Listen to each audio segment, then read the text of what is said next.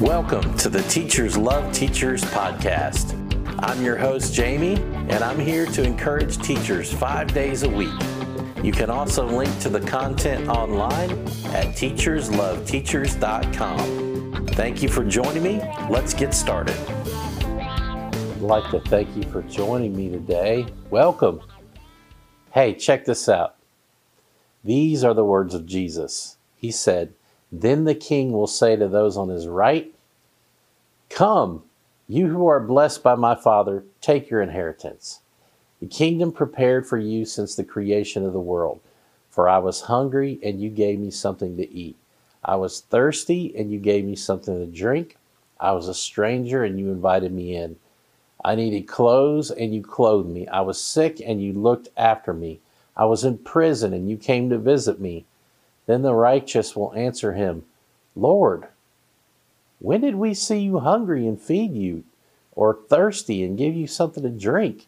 When did we see you a stranger and invite you in, or needing clothing and clothes?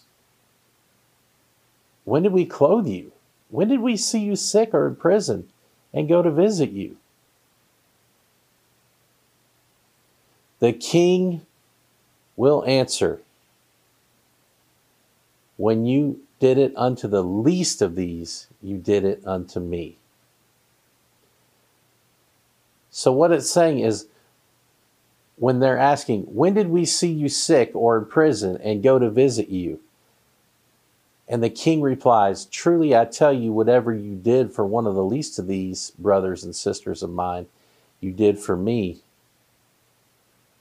Which, by the way, that's from Matthew 25, 34 through 40. He's saying if you did any any of those things that I just mentioned, you did it for Christ. I love the scripture because it makes what we do on earth for good so tangible.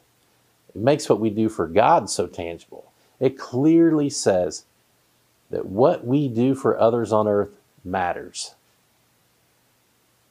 What we do here for others, we do for God. This implies we should think of Jesus when we do something good. Although the verse doesn't clearly say that, it certainly says that if we do something good for somebody, we're doing it to God. So why not think of doing good and doing it for God? It makes our walk with Christ more tangible when we look at it that way. So, as a teacher, I want to encourage you think of everything you do for your students as though you're doing it for Jesus. It makes those menial tasks meaningful. It makes your faith grow. It helps you see the world the way God wants you to see it. Thank you for going above and beyond and serving God with excellence. God is for you, and I pray you have a blessed day.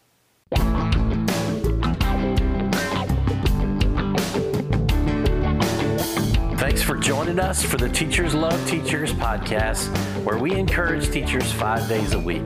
Visit teachersloveteachers.com to link to our website. There you can link to our blog, YouTube channel, and our podcast. As you go through your day, please remember God is love. He loves you unconditionally.